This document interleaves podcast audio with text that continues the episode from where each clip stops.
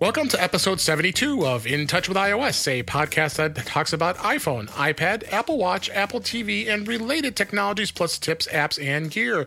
I'm your host, Dave Ginsburg, and my guest this week is IT professional and a forum, the forum of Mac to the Future, Warren Sklar. How you doing, Warren? I am a form of Mac to the Future, I guess. You're a former, and I couldn't have tongue-tied. I'll even leave that in so people can laugh at my bad thinking of when to tell you who you are. You are I'm a form of a lot of things. Yeah, you are the moderator of Mac to the Future page on Facebook, which is a absolutely awesome place. I can't believe you guys have over 3,000 people in that group. Yeah. It's so awesome. A lot of cool people and. We only weed out a few of them, which is good. So we're pretty laid back. So yeah which is fun. Yeah, we'll talk about that at the end of the show. You can give everybody information about that. So we got some great topics to talk about today. And Warren, being a big beta tester as he is, we're gonna talk to him a little bit about beta testing in general. And then there was a news story about that. So we got some news stories here as I always do. And then some topics this week is what's up with all these Apple iOS updates. You know, I'm perplexed to how many updates Apple really rolled out. We're gonna hit that topic a little bit. And then eSIM. eSIM is a discussion I've had previously on previous episodes. I just did a discussion with our friend Chuck Joiner on Mac Voices, but I want to hit that topic a little further. And we'll keep going with tips and some other stuff. So I won't have to give you the whole agenda, but look forward to a great show here. So, but let's get started and let's hit the news right away. What do you say, Warren? Let's dig in. All right. So my first story that caught my eye was Anatech's in-depth review of the iPhone 11, and they're saying that the A13 processor is twice as fast as the competition. This is on 9 to 5 Mac, and they did a full review on this, and actually this was today as we record this on the 16th of October. As usual, they say that the processor would be a little faster than the previous one, so they're saying about 20% over the A12. That's pretty substantial, I think. And that's what the A12 processor was in the 10S, the 10R, and the 10S Max.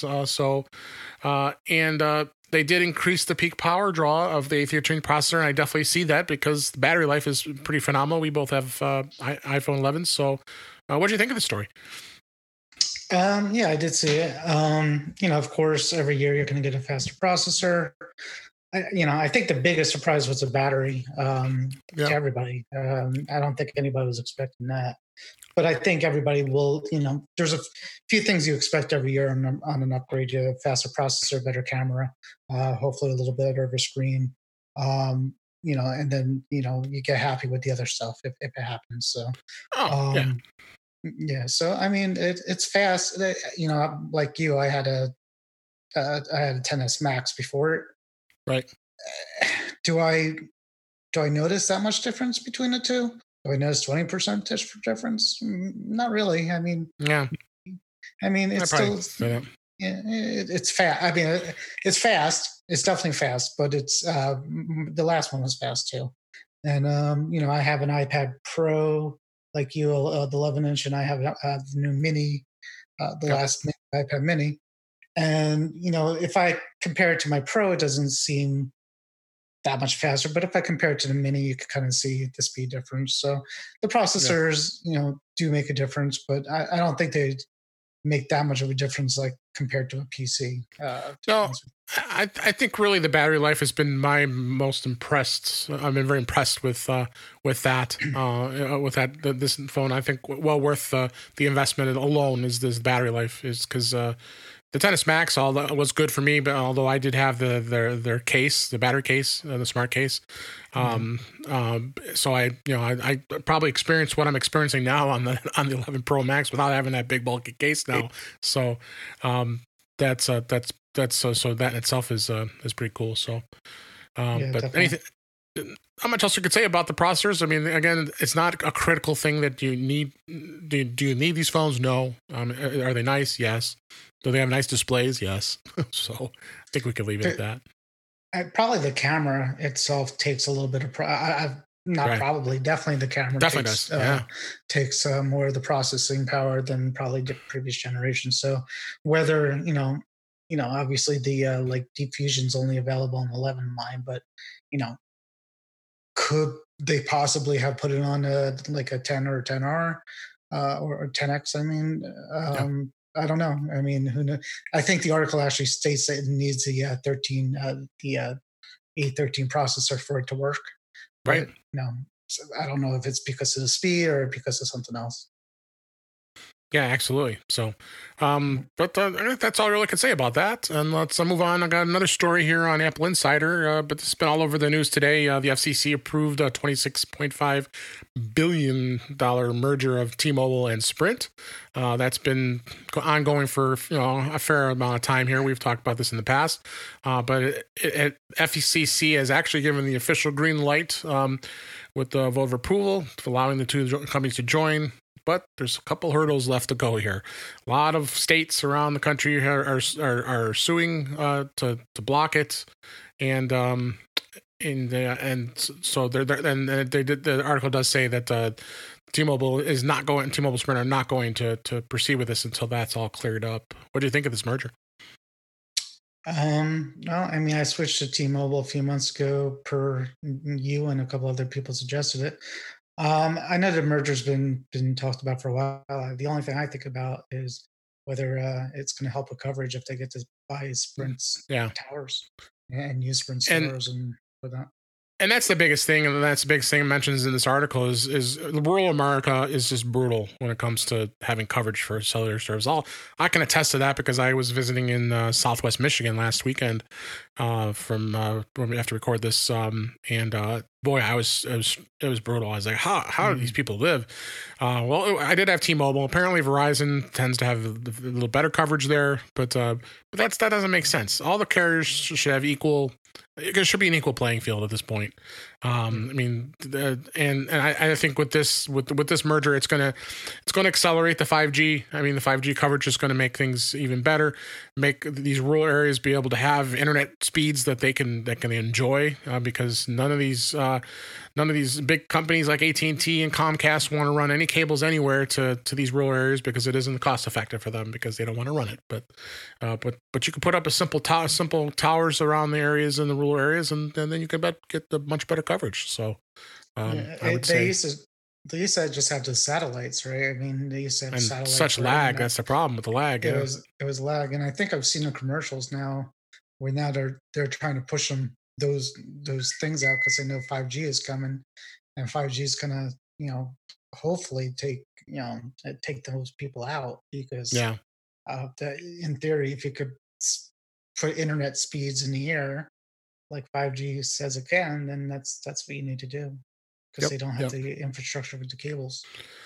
So it will be interesting. I'm hoping the merger goes through. I'm a T-Mobile customer, very happy T-Mobile customer, I must say. And I think if anything, it's going to strengthen the company even more, and we'll get to see even more fun things that John Ledger is going to post in social media. Mm-hmm. He's a fun guy to follow. If you don't know, John Ledger is the CEO of T-Mobile, and great guy, and he's really built T-Mobile up. And again, I'm biased. I'm a T-Mobile customer. I'm not getting compensated for it, but I could tell you, I think it's the best thing I ever did. So no, I've been happy too. Yeah. So you were on T-Mobile as well. That's right. Yeah, switched over, and I got a free taco the other day. Yeah, there you go. Some free stuff. There you go. T-Mobile Tuesdays. You get the tacos, and and you get free gas, 10 cents off gas every week from Shell. And if you're a baseball fan, every year they give away MLB at bat, which is awesome in itself. $15 last week. If you at the MLB shop, did you see that one? Yeah, you got discounts with this is the T-Mobile Tuesdays app, and they like giving stuff. Sometimes they kind of irritate me when they give away like cool bags, and the stores would never have any by the time you got there. I got my hat. They had a hat once, and I got the hat. Yeah, which is good. I got the credit card holder thing. It was not great. So anyway, we're going to move on to this third story, which will actually lead into a topic. Apple released the third developer betas of iOS 13.2, and then iPad OS 13.2, and of course tvOS, and then you also have Apple Watch OS 6.1. So they're at the third betas already. And we're going to talk about how crazy these updates have been this time around in a minute here. But it looks like they do see some notable changes. But one thing is including the ability to opt in to a program where anonymatizes voice recordings of Siri requests. A number of new emojis have emerged. I don't know if I know you're on this. I haven't started playing with this yet on my phone. But what do you think so far? I assume you've already got it installed and rocking. Yeah. Actually, was this? I thought it was the fourth. Was it the fourth beta of iOS 13 or third? Maybe you're right, but it's the fourth on the watch. It's the second on iOS. I'm just saying. That's what. Yeah. Okay. Yeah, this is. So, you're scaring me. I thought I didn't get a current article. Yeah, this is on Apple Insider. It was today, though, right? Because they released something about 3 hours ago. It was today. Yeah. And you don't have it installed yet? No, I do. I have them all installed. Okay. I got to watch that. I was gonna say. So yeah, so the when you first install them, the betas on the iOS, iPad OS, and Mac OS, first prompt you get is emulate the prompt, because if you enable Siri, it tells you on the Mac, but it basically says something like Siri sends information like your voice input, contacts, and location to Apple to process your request, and then you can say enable or not. So you kind of get that on all your devices when you first set it up, and you can say yes. Me, I say yes, sure, I don't care. You know, make Siri bear it. You're a glutton for punishment, I tell you. I'm not saying anything that I wouldn't tell anybody. And if you can make Siri better, then go for it. So there's that. The emojis. I'm not an emoji person. I don't even know what's out there, to be honest with you. But I could tell you that. iOS at least. From last week's beta and today's beta is feels a lot better than what's out in release, because I had the release too. Yeah. And it fixes some things. There's still some issues. Mail is still kind of not quite there yet. There's still some issues with mail here and there. Not like silly stuff. Like once in a while, if you open up mail, it will open up to the last email you looked at, no matter where you were, instead of the default view or things like that. And every so often can't download from a server and things like that. But it's a lot better. The iOS beta, if you had a phone in your hand with iOS beta and production, you wouldn't know which one's which. It's basically the same thing. So same with the iPad OS, and pretty much same with the Mac OS. They're not majorly, but yeah, it's fun. As far as the beta process, it's been rough. I've done these for you're a dedicated beta tester, and especially you do it on primary devices, which just blows my mind. I just couldn't do it. I mean, I've got a 12.9 inch first gen on iPad. I've been using iPad Pro that I've been using it on, and then I have a 10R that I've been also using it on, and I'm more than comfortable doing it on those devices because they're not my primary devices. But you are brave. I kind of do the same thing every year though. When on WWDC comes out, I'll generally take an image of everything first, take iOS, iCloud backups and all that good stuff. Then I'll put my production stuff on that beta, and generally I'll hold off on a watch for about 2 or 3 beta cycles, and then I'll kind of go on the watch too. So I'll usually have, an iPad and an iPhone. So historically I would do an iPad on iOS beta and my iPhone not on the beta, but since now iPad and iPhone OSs are split, it's a little different. So this one's been rough. For the first 2 months, it's been kind of hard to deal with production machines, but we made it. I got there, and And now it's a lot better than it was. I'll have to edit this here. I'm sorry I had to get up. That's all right. Let's edit. This will be an edit point. Take two. Okay. Yeah. That's great. Yeah. And it's it is like I said, it's not for the faint of heart. I could say that. You got to be one that wants to deal with it, all the pains of being in a beta tester, and expect that you're going to have problems with your device. I would exactly. You'd agree with that. But that's what we do. We like to figure out, a lot of these problems that we have as a tech. We kind of find ways around, and it's kind of neat to find alternatives. Oh yeah, that's what you, as both of us being IT professionals, we love doing that. Yeah. And it's very interesting. So, but check it out if you can. You can do a public beta if you so choose. Both of us, of course, have developer accounts, so because we want to try it right away. Excuse me, right away. So there's definitely some interesting things. One thing I just remembered an article I wanted to touch on a little bit is I don't know if you read about this the fact that iPadOS 13. Was causing some serious slowness on the iPad Air 2. Did you hear about that? I read it briefly, but I did see something about like that. Yeah, so our friend at Adam Engst over at Tidbits, he wrote an article about it, and it looks like it was a isolated. It wasn't a ton of problems with it. So, but more so something to be aware of. I'm gonna put a link to this article in the show notes if you.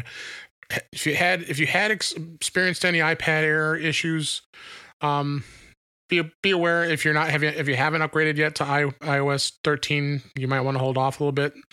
But I think for the most part, it's been okay. Because as I read through the article, it said there were some people that were having issues. I put a link there in the show notes on that. So, check that out and be aware. The Air 2 is it's an older device, and just like anything, Apple does support a lot of devices, which is great. Just kind of be aware of that. So, so with that, let's lead right into some of the topics we were going to talk about today.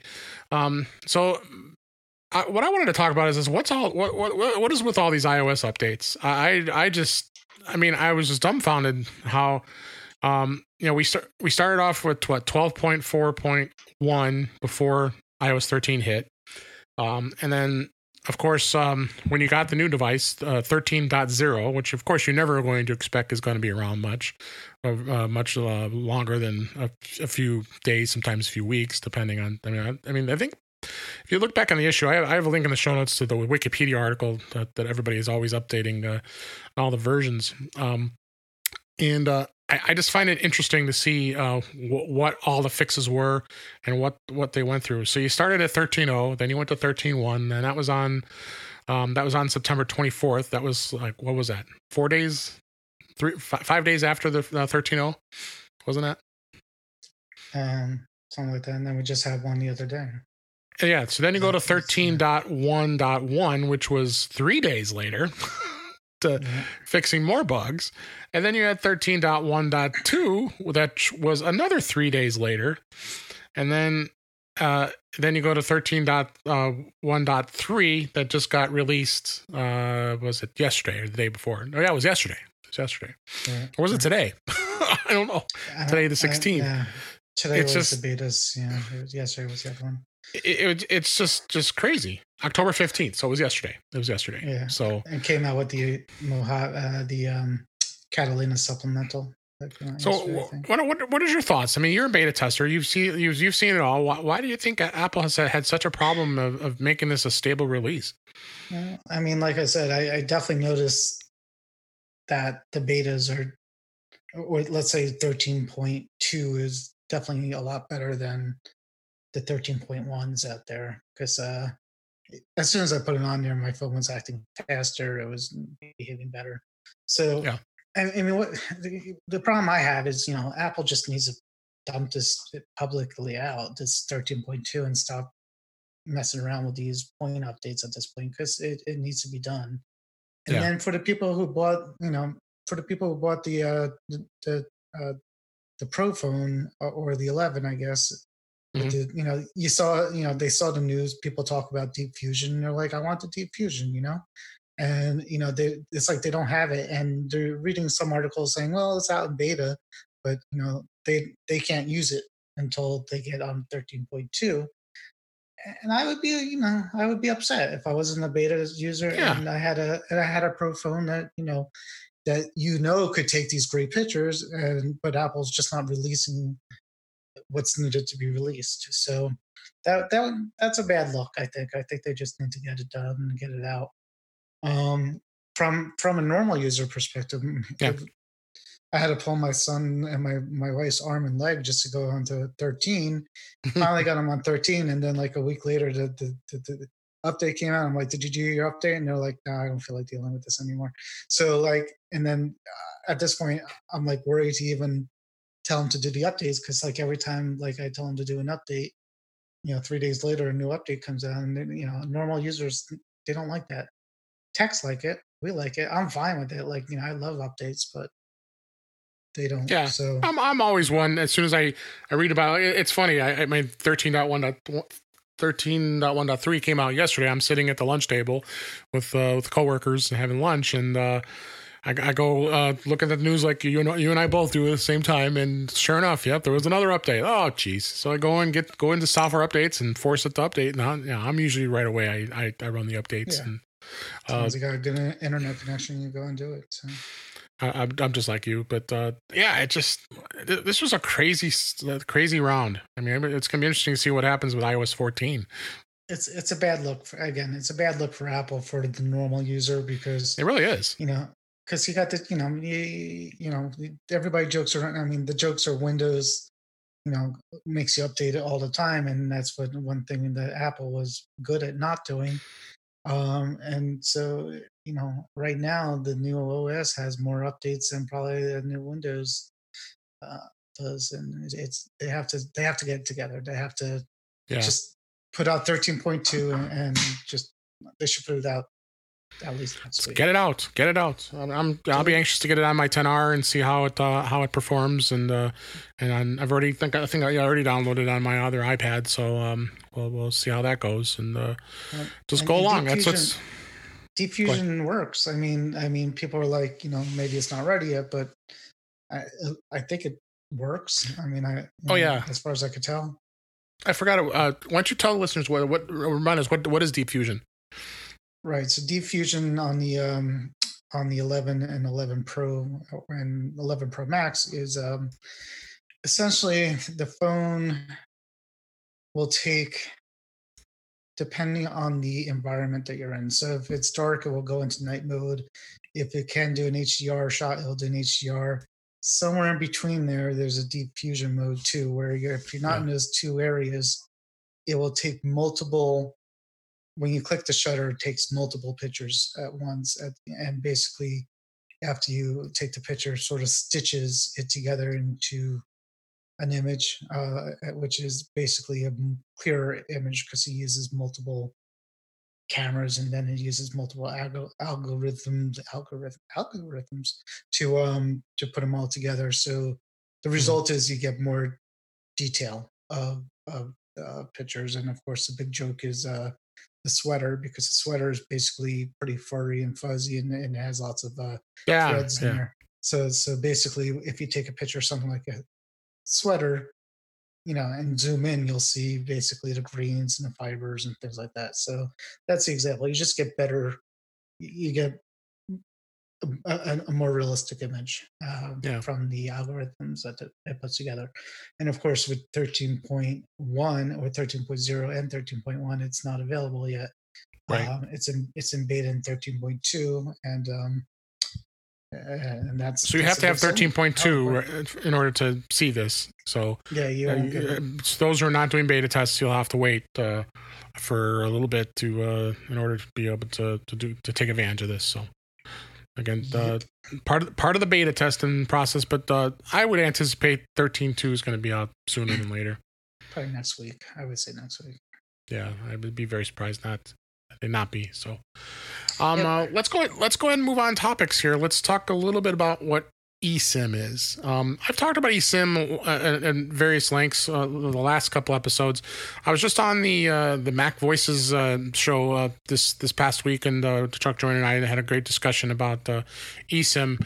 But I wanted to kind of extend it a little further what we talked about and get your view too, because you've used eSIM as well as I have. So we got to get we'll get two good views of what we've experienced, and you've probably experienced more than me, because I did not have that second SIM with me, or my eSIM actually failed when I was in Italy because of the mistake of going on eSIM before T-Mobile was ready for it. So because they finagled getting my 10s Max enabled. So, but basically, what eSIM is a way of being able to have an electronic version of your SIM. So your SIM is not a physical SIM anymore. And the way you sign up for it is you go to your carrier. In the case of both of us, is T-Mobile. In fact, I was actually able to do it over their chat, because I had a physical SIM in my 11 Pro Max when it started off, and I said, I want to switch it over. And then they just, all I had to do is give them the ESID number, which is a really long number. It's a different number than what you used to see on the physical nano SIM cards. And then they put that number onto your account, and then they send you a QR code, and you scan that QR code, and then it does all the work for you. And I know originally what they had eSIM set up for is they were using it for prepaid phones, a lot of the prepaid phones, not postpaid, the ones that you pay for every month. That's where it started, but now all the carriers are supporting eSIM. They're starting to see that it's a much more efficient way of providing service. You don't have to have these physical SIMs that always are failing, because every time you have a problem, the first thing they're going to do is swap the SIM out, right? So it's definitely interesting. So how did you go through when you got your new phone? Were you on eSIM right away? So I'm not on eSIM now. In fact, you inspired me. Oh, you're not. Oh, okay. So you inspired me to talk to T-Mobile, maybe after Vegas, and do it, because I would love to do that. Yeah. So I still have a physical SIM in my phone now, okay. Which is the nice part about that is when I went to Apple and bought my phone, the only thing I had to do was take the SIM card out of the old one and put it in a new phone. Which with me SIM is, I'm assuming it's not that easy. You have to probably call T-Mobile and give them the new IES. The new IMEI, you'd probably be IMEI. It's a ESID now, is what they call it. Is it an ES? So you have to do that, and they have to swap it to the new phone. Right. But so that's fine. But I used an eSIM when I went to Italy, from it's an app and a provider called GigSky, and GigSky is basically it's almost like a global. It's a global 4G provider that you could pick your countries, and a lot of countries go over. So it was actually neat. You go over there, you download the app, and then basically when you get to where you're going, you put in some information, you pay a certain amount, and then it does activate basically an eSIM on your phone. Mm-hmm. You need to eSIM. And so what I got to see is basically what happens if you have an eSIM in your card, in your phone, plus a physical SIM in your phone too, which is kind of neat too. Which it will show you if you go into About and your phone, and if you scroll down, it'll show the first device. It'll show your Wi-Fi, your Bluetooth, and then your modem firmware. Then you have an SEID, and then you have an EID. Those are the two IDs that identify the eSIM that's in your phone. And then, so go ahead. I see it in the primary, and then basically. So what happened is after you have two in them, if you go into cellular, under settings, there's a, you could add your cellular, you could actually add a C, that's where you would add an eSIM. Add a cellular plan. Mm-hmm. Yeah, so you had cellular plan. But with the GigSky, what this does is it expands this cellular screen to the eSIM options. And I don't remember the actual verbiage, but it was basically the the options were, do you want to enable voice or data or both on SIM1, which would be the physical, and gave the same options for the eSIM, SIM2. So basically you could swap data and voice between the two. So of course, when you're traveling, you want to, you know, if you have an eSIM as your travel plan, you want to disable most of your voice and data. Or in my wife's case, who did the same thing, she actually just disabled data on her T-Mobile SIM. Actually, I'm sorry, we weren't T-Mobile. We were. That's the whole problem. Right. T-Mobile. If you go to Italy with T-Mobile, it was beautiful. I was unlimited. Yeah, $15 cost me. Yeah, for the month. It's crazy. Verizon for $15, you get maybe like half a meg. It's stupid. Yeah. So we were on Verizon at the time, so we had to actually you know, really play around with that. And GigSky wasn't, you know, it wasn't crazy. It was pretty expensive actually. If you look at it, it's still cheaper than Verizon was. So when we got to one country, I think I actually bought a SIM at the country I was in and just popped it on and that way. But yeah, it was cool that you could kind of dictate which SIM could do what. Exactly. And like in my wife's case, she still wanted to get calls because she whatever reason. So she was able to enable voice on her physical SIM and then voice and data on the eSIM travel thing. So it was it works. I mean, there was actually, just a heads up, there's some issues though.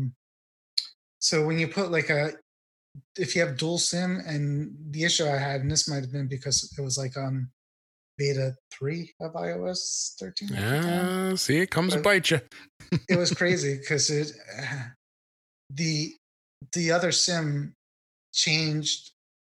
kept changing my region back and forth on my phone. So my contacts got crazy because the phone number didn't match up with the phone number on the contacts. So all my contacts weren't right, so I had to fix that. So I don't know if that's been fixed, but that's the only issue I really had, was basically the global eSIM card was basically telling my phone that I wasn't an American phone and I was in Italy, and change all my phone numbers.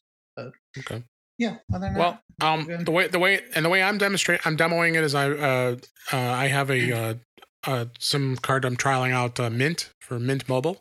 Which is basically an MVNO, a carrier, secondary carrier to T-Mobile. So I basically have two T-Mobile numbers if you really think about it, but it's through the Mint carrier instead. So when you go into the cellular settings, and where I went in the phone is I'm going to settings and then cellular. Under that, it's going to actually show you cellular data. And then cellular data, if you have both both cards going in there, because it's going to show both your cell plans in that list. If you go to cellular data, you're going to be able to choose which one you want to use as far as which data plan. So you may want to use up some of your cellular data on the other plan if you have a second card. And this comes into the case too is if you have a business line and if you have a personal line. There's a lot of people I watch that I see all the time, they're carrying around two phones. That would drive me crazy. If I had to carry those two phones, I mean, I always have extra phones with me because, you know, just like you, I'm a crazy IT person. So, but in this case, you can choose in the cellular data which data you want to use. Now, of course, in the case of my T-Mobile plan, it's unlimited, so I shouldn't even worry about it. But there might be sometimes I want to go on to the Mint Mobile, and or in anybody's case, you might want to switch to different data depending. You have that option. Then you set the default voice line, so you can set your primary or your secondary as which one you want, and that's pretty cool. And then the personal hotspot, you can turn that on, and then of course the hotspot would be based on which cellular data plan you have set up. So you have that. And when you go into the actual cellular plans, when you choose one of the lines, in the case of T-Mobile, let's say I tap that line, and you have options like you could turn the line on or off. So if you wanted just the one SIM and not the other one, you could turn the line off. There's a tick under the settings there to turn that off. You also can label each one of those lines. So if you go into the cellular plan and label it, you can change the labeling to however you want to label it. They give you a lot of options, like if you want to call it business or just cellular data. There might be a line you maybe all you use it for is data. You don't use it for phone. which is really cool. I mean, it really tells me that you don't you can use your iPhone as a almost like a MiFi, like a MiFi hotspot, just by setting that to that type of device. And then you go through, turn on Wi-Fi calling and all the other stuff. You have all the other settings that are in there as well. But it's pretty cool. I'm very impressed of how Apple got this set up. I don't know if we didn't mention it, but this is only compatible to the 10S, the 10S Max, the 10R, which is the current model, low-end model. Then, of course, the 11 and the 11 Pro are all have the capabilities of this eSIM. Any phones older than that, like if you have an iPhone 10, unfortunately, you don't have the option to do eSIM. So, any other thoughts you want to throw in there with eSIM before we move on? No, I think that's pretty much. Other than you inspired me to, I have a question for you. Yeah. When you switched from physical to eSIM, did you notice any difference from T-Mobile as far as coverage or data speed or anything like that? All the same. Never changed. Now, I did freak out a little bit. I did turn off my T-Mobile account for a moment to see what it would do. And I turned it back on, and then it said no service for a while. I'm like, oh, boy, here we go. I'm going to have to call T-Mobile to get this fixed. But I came back. So it does do it. The other thing I did talk about this in a previous show, is the fact that if you ever, for some reason, never would have to erase the phone and reset it, it does give you the option when you erase it. There's a notification. I did post this in the Mac to the Future group that you can tell it to erase all data, but leave the cellular settings alone. And that's what it does. So it just restores the phone. Then the eSIM settings aren't touched. So, all right. Well, I think we talked that out, but a lot of great information. Check out eSIM if you have one of the newer models. If you don't, you're going to stick with your SIM card. So, and I want to talk a little bit about the Files app. The Files app, generally basically on the iPad. The iPad is probably a device more than anything that's been enhanced in iPad OS 13 than anything in the fact that it really almost could be a full-time computer or a full-time device. Honestly. So you now can plug in an external device into the USB-C port that's on the iPad, and it immediately recognizes it as a drive. This could be a thumb drive. This can be an external drive. Now, of course, buyer beware which the devices that will or will not work. It all depends. And I don't know, Warren, have you tried some? Because I did try some thumb drives and they didn't work. I've had my 11 Pro for a little bit. I haven't actually tried it. I can't think of anything. I'm just amazed. I'm more advanced with you with some of this stuff. I mean, you've tried stuff. I have a SanDisk Lightning connected thumb drive. Okay, that's what I. And I plugged that into my iPhone with the new Files app, and that's pretty cool. It sees that as a drive now. And we've got a couple picks. I've got a new SanDisk drive I just bought, and I have other things as well coming up that do work really well. I had a thumb drive that I actually have a Samsung thumb drive that has a built-in USB-C port with a USB-A adapter that comes with it, which is pretty cool for having a thumb drive all in one. That worked, but. Sometimes you'll get some of these drives, which are the USB-A, which is the the one everybody knows. And you put a USB-C adapter on it, it may not work. It all depends on the power and how much it can handle the power. And also some of those external drives, they may require a little too much power that the iPad can really drive it. So that in itself is really cool.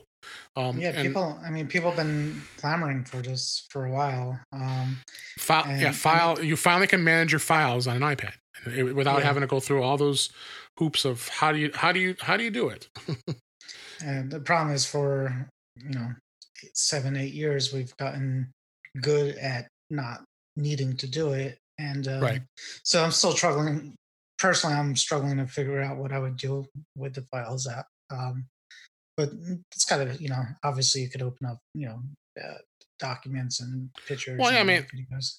The other great thing is it's linked to iCloud Drive. So if you're on your Mac, let's say you've got things on your desktop, if you've got some stored, even maybe if you have your downloads folder synced, you can easily get to those files and open them right from the Files app, and it'll open it in whichever file, whichever program that you actually have.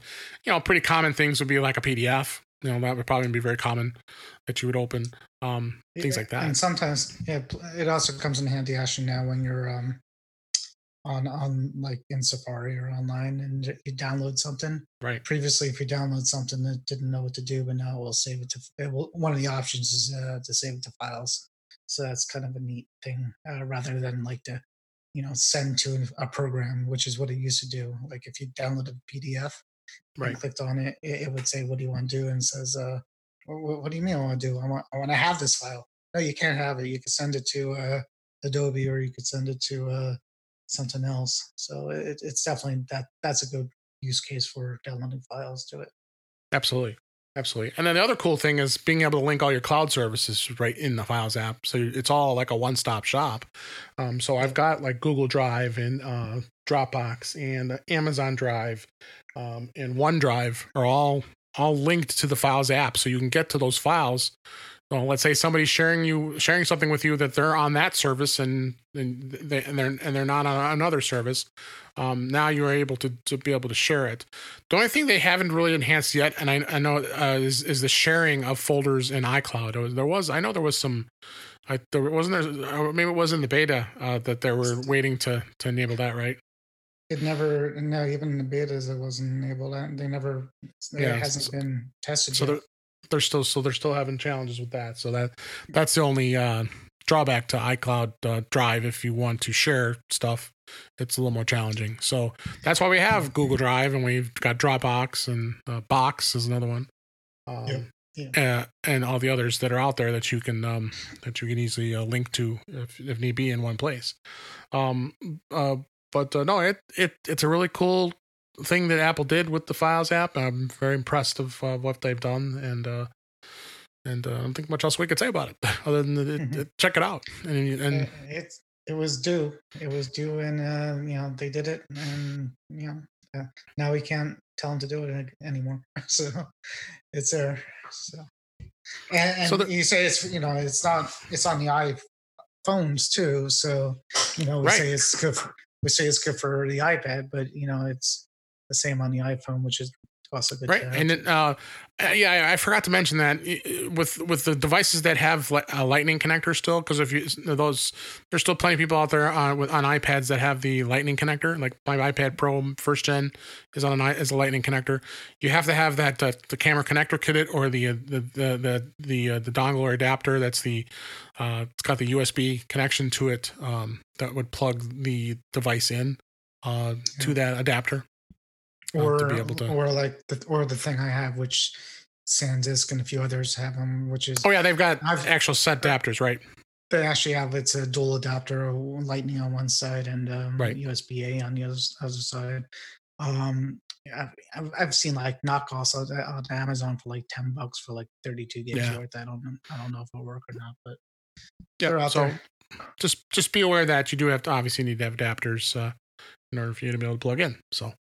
Moving on, I've got a couple more tips we're going to talk about, and then we're going to talk about our picks this week. My picks are actually some items, hardware related items this week. First off, I don't know if you were aware of this. I have one tip I wanted to talk about. Doing screenshots. I absolutely love doing screenshots on iOS, whether it be on the iPhone or the iPad. Of course, you know how to do a screenshot, right?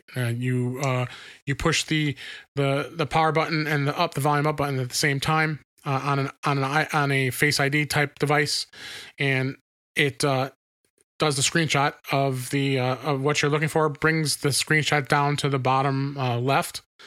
And you either can just leave it there and it saves it right into the Photos app, or you can go in and tap it and do editing with it. But I wanted to talk about was were you aware of this one with Safari? Yeah, I'm looking forward to hearing about it. This one. All right. Play along when you do it. All right, cool. So if those of us who have wanted to do screenshots in Safari of a web page. Now, whenever you do a screenshot, of course, you look at the web page, and then of course you scroll down. It's got a long scroll down, and you might want to say to yourself, you know, maybe I want to be able to capture maybe the entire web page. There might be something on that page you want to read later, or whatever the case may be. So of course, again, as I mentioned, when you do a screenshot, you do the power button and the volume up button on a Face ID type device, and then you tap the screenshot. Now, in the screenshot, in this case, you're going to see a couple options at the very top. You have screen or full page. So if you tap full page, now what it's going to do is it's going to convert that screenshot you just did into the full page that scrolled all the way down of all that web page. Isn't that cool? And then once you're done, you tap done, and now it's going to give you a couple options of how you want to save it. So what it's going to do is it's actually going to save it to files. It would save it. So you tap save PDF to files. So then you choose where you want to save it as a file in the Files app. And then away you go. You have an actual screenshot capture of a web page that can be shared with anybody. If you, like I said, we just talked about it. If you want to put it, in Google Drive, here, check this out real quick. And then someone will be able to get to it right away. No idea. That was great. Mm, great. That's actually very useful too. Yep. So I got one good tip this week. So and I thought this topic would be good before we wrap things up here and hit some picks here is mixing a little bit of talking about Mac OS Catalina, and using a new feature that's called Sidecar. Now, there's been some hardware type devices for a while. I have a Luna display. I've got it's a little adapter dongle thing that you plugged into the USB-C port of your Mac, and then you ran some software. And what it would do is it would allow you to be able to get an image of duplicate image, like adding a second screen to your Mac and being able to access it. But of course, it was limited to what you could do. I'm very psyched, and I know you've been using Sidecar quite a bit, right? Mm-hmm. Yep. Okay, so I'm going to let you tell the audience what you've experienced, especially the fact of the touchscreen and the pencil. Right. So I actually, funny enough, I actually ordered the Luna as well. The Luna display before WWDC. And then after WWDC, it hadn't shipped yet, and I canceled it. So you lucked out. I still have it. So yeah. So, but I've tried X Display, which is one, and there's a Duet, which is Duet Display. Yeah, that's software based. They're all software based. Duet's probably not terrible, but with all these, and I don't know about the Luna display, but there's lag. There's a little bit of lag when you go between the iPads and the Mac, especially on the iPad side. And then some of them need the cable and some don't need the cable. But if you do it wirelessly, it's really laggy. So I was excited for this because I actually had at the time I had an iPad Mini, so I was playing around with the iPad Mini 5. So yep. You need, evidently on the MacBook side, you need something with a butterfly keyboard, and on the iPad side, you need, yep. They said it has to have that one of the models with the butterfly. So that means 2016 and higher then. Yeah, and I think they said that the regular MacBook, the 12-inch doesn't do it, but everything else will. Interesting. And then on the iPad side, you need something that supports a pencil. It doesn't have to be the second gen, it just first or second. So right. That's a requirement. That's the easiest way to remember. You need on a MacBook, you need a butterfly keyboard, and on the iPad, you need something that supports a pencil. Anyway, so you get on Catalina, you get on iOS 13. I recommend a lot of people can't get it started unless they plug in a cable first, whether it's Lightning to USB-C or USB-C to USB-C in the iPad Pro. Once you do that, if you go to settings and preferences, there's now a sidecar option, and in that sidecar option, it will you pull down of anything, any compatible iPad that you can use. Mm-hmm. So in my case, I had two, the Mini and now the Pro, you pick that, and then there's a few other options in there too, which are whether you want to show the the sidebar, and the sidebar has it's not quite the same sidebar as the Mac side. It kind of gives you, let's see if I can turn it on. It gives you some specific commands for the Mac, which are touch, finger touch. So you could actually finger touch the sidebar. Yep. You could put the keyboard on there. You could do a shift. You could do a control from there. And the other one's a touch bar, which is what it sounds like. It basically puts the icons of the touch bar down there. I have a 2018 Pro and with a touch bar and a and an Air without the touch bar, and I gotta try it again. But my Air would if you do the Air, it won't put the touch bar on the Mac on the iPad. If your computer at the time, if your computer didn't have a touchpad, it won't put the soft touchpad on there. So. That's something else to talk about. And then the last one is enable double tap for the Apple Pencil, which is explanatory. Right. And that's it. You plug it in, you pick your iPad, and it goes. And then going from that part on, if you ever want to connect your iPad as a secondary display, either wirelessly or wired, you could go up to your AirPlay icon, and it will show up as a device. And once it shows up as a monitor device, you could control it through the display preferences, just like any other external display. And awesome. The real magic is how lagless it is. It works as it's supposed to. Yeah, it works like what you think it's going to do. It's basically just an extra display, but it's almost like even we're going over Wi-Fi. It's very impressive. So I think they're using Apple said they're using some of the processor power of the Mac, and I think that's why you need a newer Mac for it. Yeah. But So funny enough, I. As soon as I started playing with it, I had again the iPad Pro because remember you had a 10.5 inch, you were fine with it. I had the 10.5 and I sold it because I sold it. That's I wasn't right. doing anything with it. So then the Mini 5 came out. I'm like, I really want that because I like the Mini. I still do.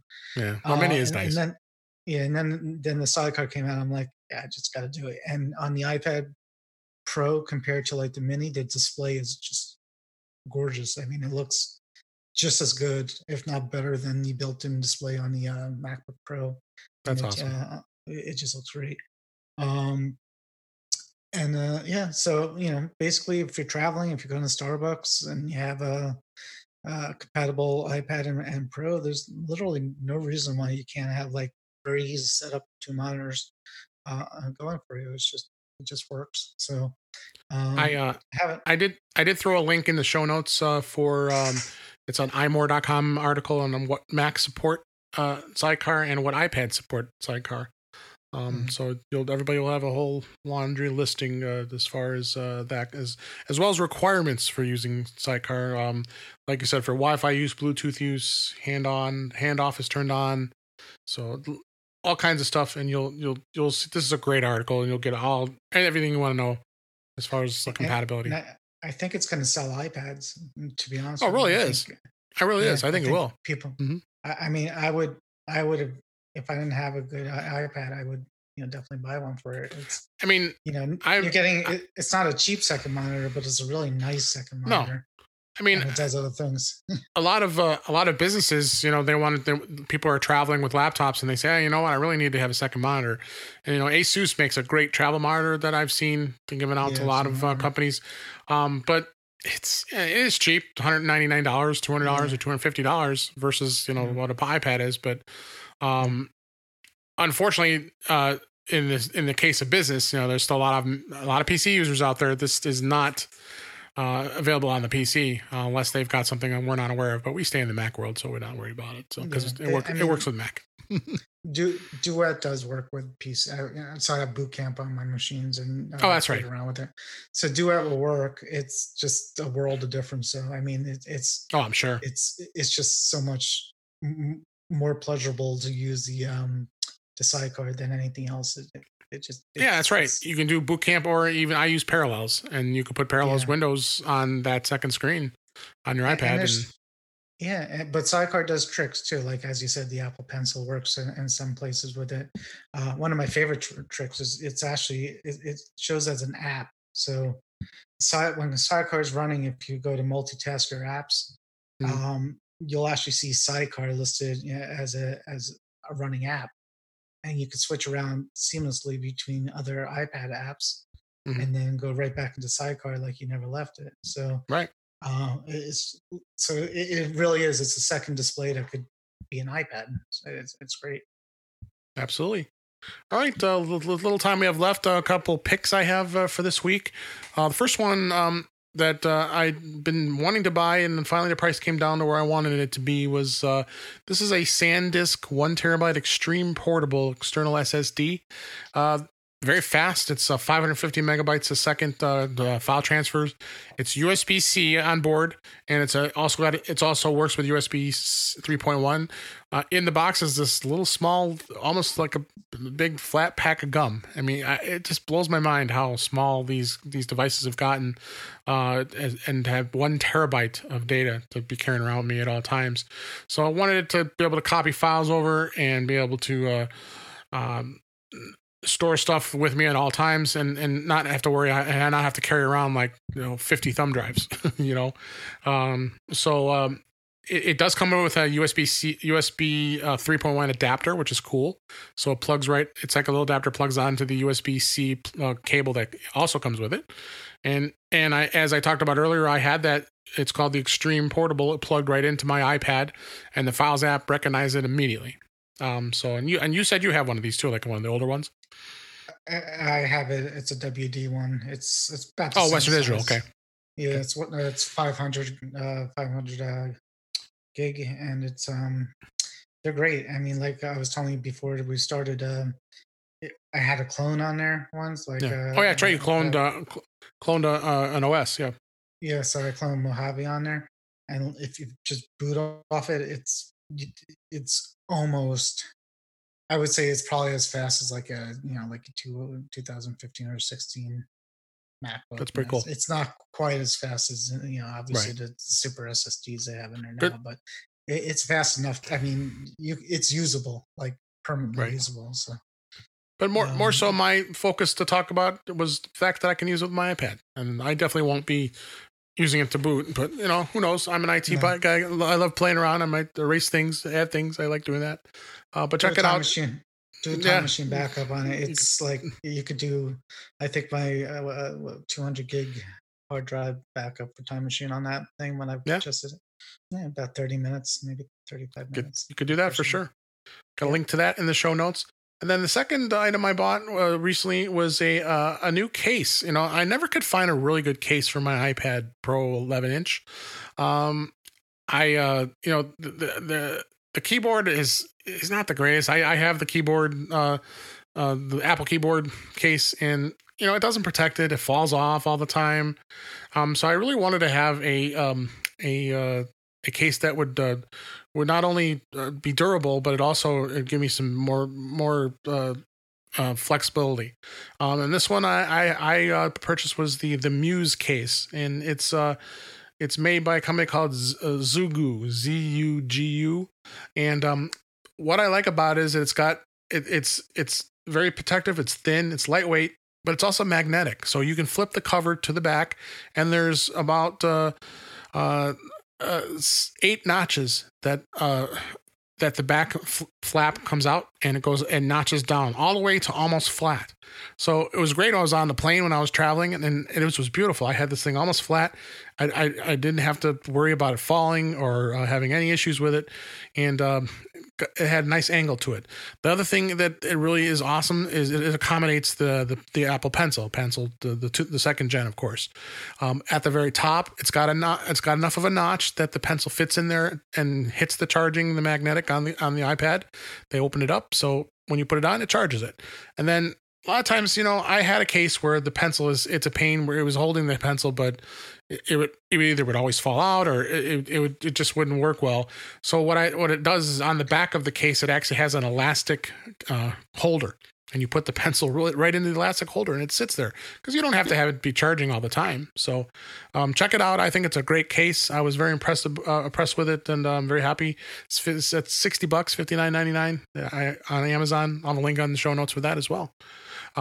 With that, Warren, I'll put you on the spot. Do you have anything you want to have as a pick? So many toys and gadgets and things that I bought. If you don't, I think we're fine. I understand. We didn't talk about it before the show, so no. I think, but if it's out there, I probably have it. Yeah, you are. You do like. I mean, I also didn't. I failed to mention that you also do lots of reviews on mymac.com. Yeah, I do product reviews, and then if product reviews in there. I just buy it myself. The one thing I'm using all the time now that I really like are, I can put a link, but the Bose sunglasses. That's right. They're really cool. I mean, they're really underrated, but everybody who buys them likes them. And it's basically, I could put a link in there, but it's basically a pair of sunglasses with speakers in them and a microphone in them. So, for walking around outside, it's inconspicuous. People don't know what you're doing, and the sound's good and the quality's good. So that's one of my favorites. Yeah. All right. Cool. All right. I think we could go ahead and wrap things up here, but I wanted to I want you to tell everybody how they can find you. We talked about the Mac to the Future Facebook group. I know that's your primary place. Tell people a little bit about the MacBook Facebook group, and you got to be a Facebook member, of course, to be able to access it. So go ahead and tell them. I'm on Instagram and Twitter, and I think everything is W Sklar if you really want to get a hold of me there. Okay. I don't check Twitter too much. Kind of live mostly on Facebook. You too. It's easy. I follow everything, and you respond to everything. I mean, it's just so about easy. Everything. It's just, for me, it was just so easy just to pick one and go with it rather than, spreading it all out. So. So the Mac to the Future Facebook group was created, I think we're almost 4 years now. It's kind of quite a while. I've only been like maybe a year and a half, maybe 2 years since I discovered you guys. So me, a couple other people were actually adminning another group, which I won't name, that kind of turned sour. And we said, well, we could do this. And we started the group, and basically it's called Mac to the Future, and literally we talk about anything technology related. Sometimes we just talk about anything, doesn't matter, but mostly technology related with heavy emphasis on Apple products. We love Apple. It's not so much of a like a tech. A lot of groups are basically help, I need help kind of things. We get some of that, but most of it's like, it's conversational. What do you think about this? What do you think about that? Or, basically, do you have opinions on this and that? And it's helpful for people who are fairly comfortable with tech already. Yeah. And just want to kind of like dig more into it and get more out of it. But we certainly, there's no stupid questions, and we get them all. So I jump in too. I love answering lots of questions too, so it's a lot of fun. Yeah, and like you, that's on there. Like we have you and a few other pretty much members that that they know their stuff, and you'll go to a lot of other groups, and it's like some of the bad groups, and you'll see like everybody bad answers who think they know what they're saying, and it's like almost like comical answers. Yeah. When you know what you're doing, it's just like what?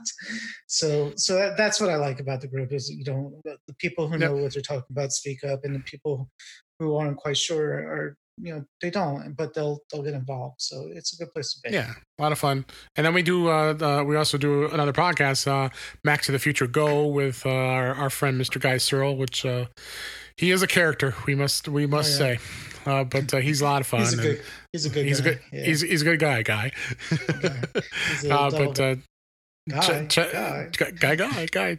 Check that out too. So, but yeah, come join us. It'll be a lot of fun. I'm on there a lot, and we had a lot of fun too. And I can't thank you enough for coming on the show. So let's go ahead and wrap this up. That's great. Thanks, and that's a wrap for this week. Please send your comments, questions, and suggestions to our email address, feedback@intouchwithios.com. You can follow us on Twitter @intouchwithios.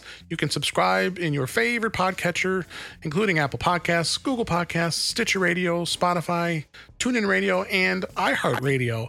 Or better yet, go to our website at intouchwithios.com, where all the links to all the ways listens are there. I'm Dave Ginsburg, and you can follow me and find me on Twitter @DaveG65. Again, Warren, thanks so much for being here. I really appreciate it.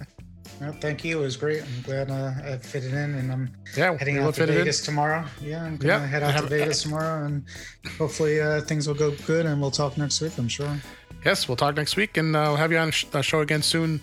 Appreciate it. Thanks, everybody, and we'll talk to you again soon.